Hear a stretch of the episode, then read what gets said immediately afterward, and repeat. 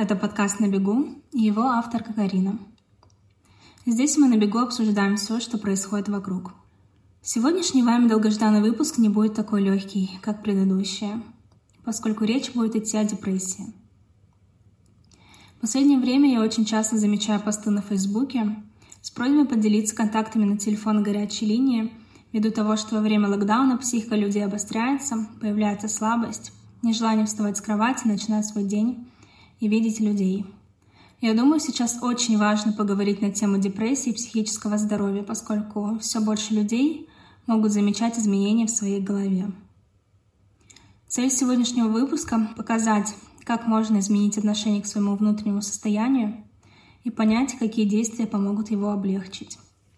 Тем людям, кто с депрессией никогда не сталкивался, очень сложно понять, что это такое. И очень легко бросить необдуманную фразу Типа встань и сделай что-то полезное тому, кому больше всего в данный момент нужна поддержка и забота. Депрессия — это не грусть, не лень, не скука. Депрессия — это сужение сознания, спровоцированное внешним или внутренним состояниями, событиями или травмами.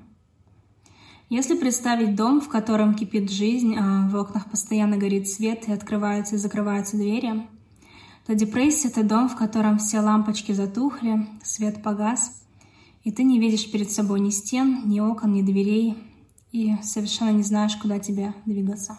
Очень важно держать в голове определение, что депрессия — это суженное сознание. То есть это состояние психики, когда позитивные стимулы абсолютно не идентифицируются мозгом, и происходит впечатление, что все потрачено и каждый день становится хуже, чем предыдущий. Депрессия ощущается как абсолютная дезориентация, потеря интереса к людям, к занятиям, к движению, питанию. Происходит упадок сил и настроения. И человек не понимает, есть ли выход из этого тумана. Самое лучшее сознательное решение — это относиться к депрессии не как к части себя, своего мира и внутреннего состояния, а как к чему-то, пришедшему извне. Тогда будет логично подумать, что есть решение, которое поможет избавиться от депрессии и вернуться в прежнее русло.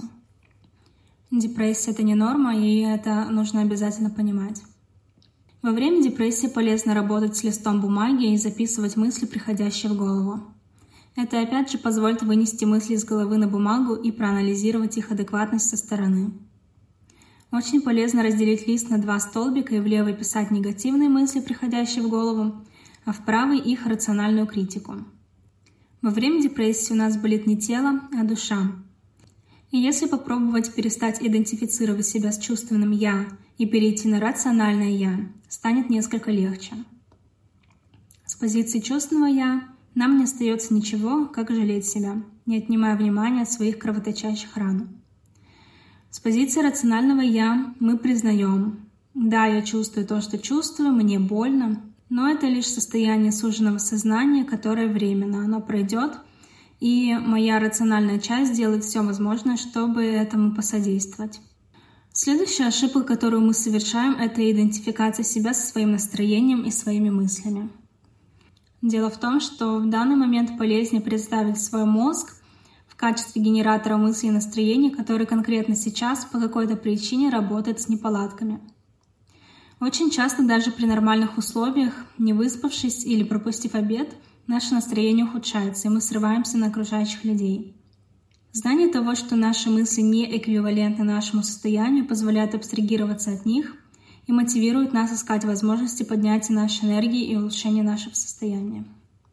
То есть, если исходить из того принципа, что наш мозг работает как генератор и посылает нам мысли и эмоции как бы извне, то есть мы их не выбираем, и мы заложники того, в каком состоянии находится наш генератор — наша задача становится предельно ясна — починить его.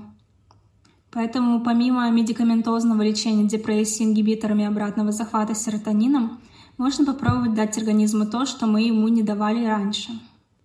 Возможно, вы вспомните, что в погоне за своей целью вы воспринимали свой организм как средство или тяговую лошадь, и даже не обращали внимания на свое здоровье, усталость, питание и витамины. Поэтому ваш мозг и ваша психика начала просто отказывать и бунтовать. Во время депрессии абсолютно пропадает желание вставать, готовить, принимать душ, общаться с людьми. И это усугубляет уже и без того нездоровое состояние. Если на чувственном уровне нам может хотеться лечь и лежать, пока все само не пройдет и солнце не выйдет за горизонт, то наша рациональная часть должна понимать, что поступление полезных пищевых добавок, микрокомпонентов, жиров, витаминов просто жизненно необходимо нам сейчас. И нужно не идти на поводу своего упадка сил, а наоборот вставать и заботиться о себе, выходить на свежий воздух вопреки своему состоянию. Опять возвращаемся к ранее сказанному. В голову может приходить все, что угодно. Все достало, нет сил, желания, я недостоин, я все провалил, больше не будет так, как раньше, я не заслужил даже обеда. Но это мысли извне, которым нужно отнестись критически и просто на зло этому состоянию вставать и делать. Следующая часть, о которой нужно упомянуть, это причина депрессии. Если у некоторых людей депрессивное расстройство имеет генетическую предиспозицию, то у остальных людей депрессия возникает после определенного события, которое выступает триггером депрессии. Это может быть расставание со второй половинкой, потеря работы, переезд, переход в новую школу, развод родителей, болезни и прочее, прочее. Сейчас нам это не важно.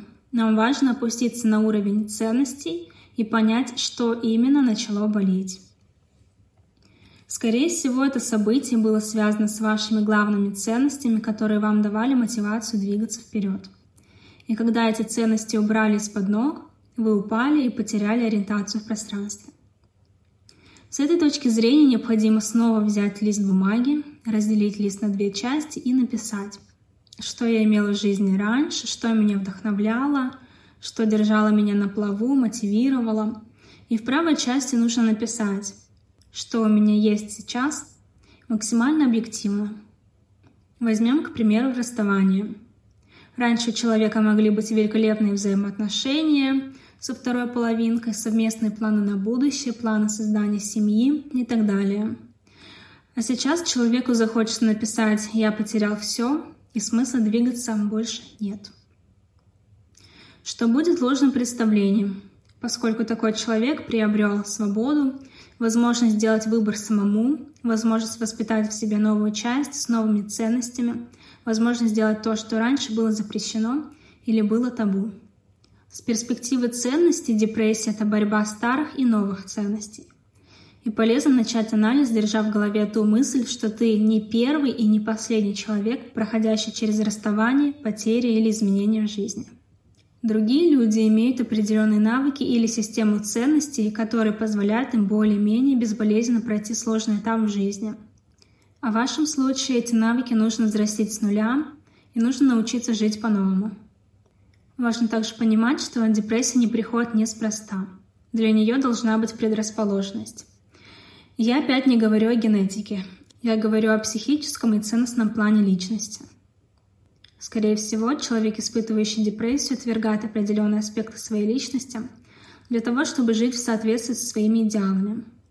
Наступившая депрессия — это знак того, что эти идеалы необходимо пересмотреть.